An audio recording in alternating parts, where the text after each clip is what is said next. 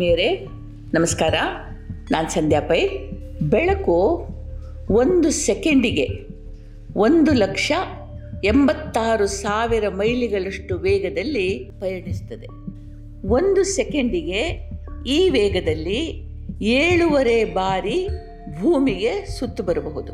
ಇದೇ ವೇಗದಲ್ಲಿ ಬೆಳಕಿನ ಪಯಣ ಒಂದು ವರ್ಷ ಸಾಗುವುದನ್ನು ಒಂದು ಬೆಳಕಿನ ವರ್ಷ ಎಂದು ಪರಿಗಣಿಸಿ ಅಂತರ್ನಿಹಾರಿಕೆಗಳ ದೂರವನ್ನು ಅಳೆಯಲಾಗುತ್ತದೆ. ನಮ್ಮ ಈ ಸೂರ್ಯ ಮಂಡಲವನ್ನು ಒಳಗೊಂಡ ಈ ನಿಹಾರಿಕೆಯ ಸುತ್ತಳತೆ ಒಂದು ಲಕ್ಷ ಬೆಳಕಿನ ವರ್ಷಗಳು. ಅಂದರೆ ಕಲ್ಪನೆಗೂ ಸಿಗದ ವಿಚಾರ ಇದು ಅಂತ ನನಗನ್ನಿಸ್ತದೆ. ಈ ನಿಹಾರಿಕೆಯ ಕೇಂದ್ರ ಬಿಂದುವಿನಿಂದ ನಮ್ಮ ಸೂರ್ಯಮಂಡಲ ಮೂವತ್ತು ಸಾವಿರ ಬೆಳಕಿನ ವರ್ಷಗಳಷ್ಟು ದೂರ ಇದೆ ಅಂತೆ. ನಿಹಾರಿಕೆ ಅಂತಂದರೆ ನಾವು ಇಂಗ್ಲೀಷ್ನಲ್ಲಿ ಮಿಲ್ಕಿವೆ ಅಂತ ಹೇಳ್ತೇವೆ. ಅಂದರೆ ಸಾವಿರ ಕೋಟಿ ಸೂರ್ಯ ಮಂಡಲಗಳನ್ನು ಒಳಗೊಂಡದ್ದು ಈ ನಮ್ಮ ಪುಟ್ಟ ನಿಹಾರಿಕೆ. ಇನ್ನು ಬೇಕಾದಷ್ಟಿಂತ ನಿಹಾರಿಕೆಗಳಿವೆ. ಆದರೆ ಈ ನಮ್ಮ ನಿಹಾರಿಕೆ, ನಮ್ಮ ಸೂರ್ಯ ಮಂಡಲ ಇರುವ ನಿಹಾರಿಕೆ ಅಷ್ಟು ದೂರ ಇದೆಯಂತೆ. ಈ ಕೇಂದ್ರದ ಸುತ್ತ ನಮ್ಮ ಸೂರ್ಯ ಒಂದು ಬಾರಿ ಪರಿಭ್ರಮಣ ನಡೆಸಲಿಕ್ಕೆ ಇನ್ನೂರು ಮಿಲಿಯ ವರ್ಷಗಳು ಹಿಡಿತದಂತೆ.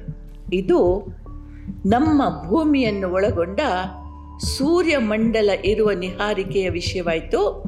ಇನ್ನು ಈ ನಿಹಾರಿಕೆಯಲ್ಲಿ ನಮಗಿಂತ ನೂರು ಪಾಲು ದೊಡ್ಡದಿರುವ ಸೂರ್ಯಮಂಡಲಗಳಿವೆ. ನಮ್ಮ ನಿಹಾರಿಕೆಯಲ್ಲಿ ನೂರು ಕೋಟಿ ನಕ್ಷತ್ರ ಪುಂಜಗಳಿವೆ ಎಂಬ ಅಂದಾಜು ಖಗೋಳ ವಿಜ್ಞಾನಿಗಳದು.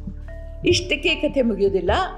ಇದರ ಹೊರಗೆ ಇದಕ್ಕಿಂತ ಭಾರಿ ಭಾರಿ ಭಾರಿ ಗಾತ್ರದ ಲಕ್ಷಾಂತರ ನಿಹಾರಿಕೆಗಳಿವೆ. ನಮ್ಮ ನಕ್ಷತ್ರ ಪುಂಜ ಅಣುವಿನ ಹಾಗೆ ಕಾಣಬಹುದಾದ ಬೃಹತ್ ಗಾತ್ರದವು ಇದೆ. ಇವುಗಳಿಗೆಲ್ಲ ಒಟ್ಟಾಗಿ ಯಾವುದೋ ಒಂದು ಕೇಂದ್ರ ಇದೆ ಅಂತಾರೆ ಬಲ್ಲವರು. ಮತ್ತೆ ಇದರ ವಿಸ್ತಾರ ನಮ್ಮ ಕಲ್ಪನೆಗೂ ನಿಲುಕದಂಥವು ಅನ್ನಲಾಗುತ್ತದೆ. ಪ್ರತಿ ಕ್ಷಣ ಹಲವಾರು ನಕ್ಷತ್ರಗಳು ಸಾಯ್ತವೆ. ಹಾಗೆ ಹೊಸ ಸೃಷ್ಟಿ ನಡೀತದೆ. ಎಲ್ಲಿಯೋ ಶುಕ್ರ ಸ್ಫೋಟ ಆಗ್ತದೆ.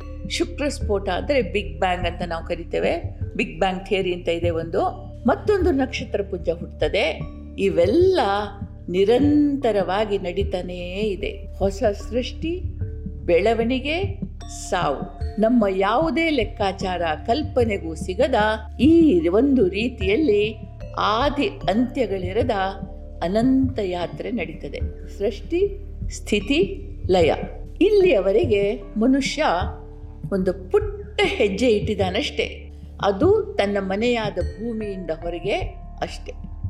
ಕೋಟ್ಯಾಂತರ ವರ್ಷಗಳ ನಿಹಾರಿಕೆಗಳ ಆಯುರ್ಮಾನಕ್ಕೆ ಹೋಲಿಸಿದಾಗ ಮನುಷ್ಯನ ಆಯಸ್ಸು ಲೆಕ್ಕಕ್ಕೆ ಬರೋದಿಲ್ಲ, ಯಾವ ಮಾಪನಕ್ಕೂ ಸಿಗೋದಿಲ್ಲ, ಅಷ್ಟು ಅಷ್ಟು ಅಷ್ಟು ಸಣ್ಣದು.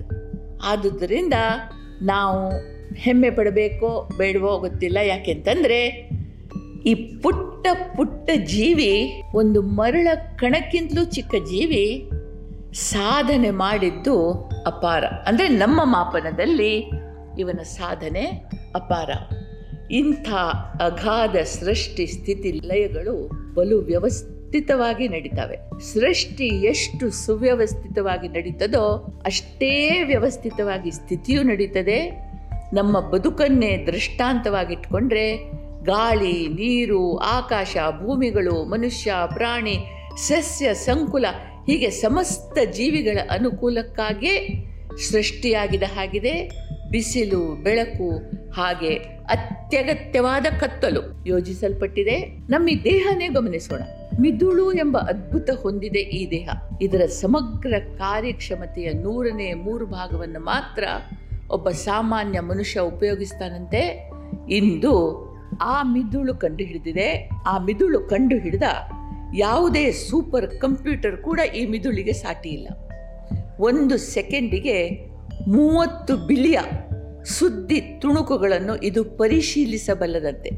ದೇಹಾದ್ಯಂತ ಹರಡಿಕೊಂಡಿರುವ ಆರು ಸಾವಿರ ಮೈಲುಗಳಷ್ಟು ಉದ್ದದ ನರವ್ಯೂಹವನ್ನು ಈ ಮಿದುಳು ನಿಯಂತ್ರಿಸುತ್ತದೆ. ಸಾಮಾನ್ಯವಾಗಿ ಒಬ್ಬ ಮನುಷ್ಯನಲ್ಲಿ ಈ ನರವ್ಯೂಹದಲ್ಲಿ ಇಪ್ಪತ್ತೆಂಟು ಬಿಲಿಯ ಇಪ್ಪತ್ತೆಂಟು ಬಿಲಿಯ ನ್ಯೂರಾನ್ಗಳಿರುತ್ತವಂತೆ. ಈ ನ್ಯೂರಾನ್ಗಳು ಸಂವೇದನೆಗಳ ವಾಹಕ ಜೀವಕಣಗಳು ಇಪ್ಪತ್ತು ಮಿಲಿ ಸೆಕೆಂಡುಗಳಲ್ಲಿ ದೇಹದ ಯಾವುದೇ ಭಾಗದಿಂದ ಮಿದುಳಿಗೆ ಸಂದೇಶ ಕಳಿಸಬಲ್ಲವಂತೆ. ಇಷ್ಟೆಲ್ಲ ತಿಳಿದುಕೊಂಡಿರೋ ಮನುಷ್ಯನಿಗೆ ಇಂದಿಗೂ ಈ ಮಿದುಳಿನ ಕಾರ್ಯಕ್ಷಮತೆಯ ಆಳ ತಿಳಿದಿಲ್ಲ. ಅಷ್ಟು ಮಾತ್ರ ಅಲ್ಲ, ಅದನ್ನು ಪೂರ್ಣ ಪ್ರಮಾಣದಲ್ಲಿ ಅರ್ಥ ಮಾಡಿಕೊಂಡು ಉಪಯೋಗಿಸ್ಲಿಕ್ಕೆ ಇನ್ನೂ ಗೊತ್ತಿಲ್ಲ ಅಥವಾ ಉಪಯೋಗಿಸ್ತಾ ಇಲ್ಲ. ದೇಹದಲ್ಲಿರುವ ಪ್ರತಿಯೊಂದು ಅಂಗಾಂಗಗಳು ಈ ಮಿದುಳಿನ ಆಜ್ಞೆಯಂತೆ ಕೆಲಸ ಮಾಡ್ತವೆ. ಅದು ಬಲು ಸುವ್ಯವಸ್ಥಿತವಾಗಿ. ಹೊರಗಿನ ಬ್ರಹ್ಮಾಂಡದ ಬಗ್ಗೆ ತೀರಾ ತೀರಾ ಅಜ್ಞಾನಿಗಳು ನಾವು ಬ್ರಹ್ಮಾಂಡದ ಒಂದು ಅಣುಮಾತ್ರದ ಚೈತನ್ಯದಿಂದ ನಡೆವ ಈ ದೇಹವೆಂಬ ಯಂತ್ರದ ಬಗ್ಗೆ ನಮಗೆ ಗೊತ್ತಿರೋದು ತೀರಾ ತೀರಾ ಅತ್ಯಲ್ಪ. ಆದರೂ ಮನುಷ್ಯನ ಅಹಂಕಾರಕ್ಕೆ ಮೇರೆ ಇಲ್ಲ. ಪ್ರತಿಯೊಬ್ಬನು ತನಗಿಂತ ಮೇಲಿಲ್ಲ ಎಂಬ ಅಹಂನಿಂದ ಬೀಗ್ತಾನೆ. ಜಗತ್ತಿನ ಆಯುರ್ಮಾನದ ಮಾಪನದಿಂದ ಅಣುವಿನಲ್ಲಿ ಅಣುವಾಗಿರುವ ಅವನ ಆಯಸ್ಸನ್ನು ಮರೆತು ಬೇರೆಯವರ ಗೋರಿಯ ಮೇಲೆ ಬದುಕಿನ ಸೌದ ಕಟ್ಟಲಿಕ್ಕೆ ಪ್ರಯತ್ನಿಸ್ತಾನೆ. ತನ್ನ ನಶ್ವರತೆ ಆದರೂ ಮತ್ತೆ ಮತ್ತೆ ಹುಟ್ಟಿ ಬರಬೇಕಾದ ಕರ್ಮ ಬಂಧನದ ಅನಂತತೆಯ ಅರಿವಿಲ್ಲದೆ ಬದುಕಿನ ಪರಿಭ್ರಮಣದಲ್ಲಿ ಸಿಲುಕಿ ಸುತ್ತುತ್ತಾ ಇರ್ತಾನೆ. ತಿಮ್ಮಗುರು ಹೇಳ್ತಾರೆ, ಚಿತ್ತದ ಅನುಭವ, ಭಾವ, ಸಂಭಾವನೆಗಳೆಲ್ಲ ಭತ್ತ. ಅದನ್ನು ವಿಚಾರ ಯುಕ್ತಿಗಳು ಕುಟ್ಟೆ, ತತ್ವ ತಂಡುಲ ದೊರಕುವುದು, ವಿವೇಚಿತ ತತ್ವ ನಿತ್ಯ ಭೋಜನ ನಮಗೆ ಮಂಕುತಿಮ್ಮ ಅಂತಾರೆ.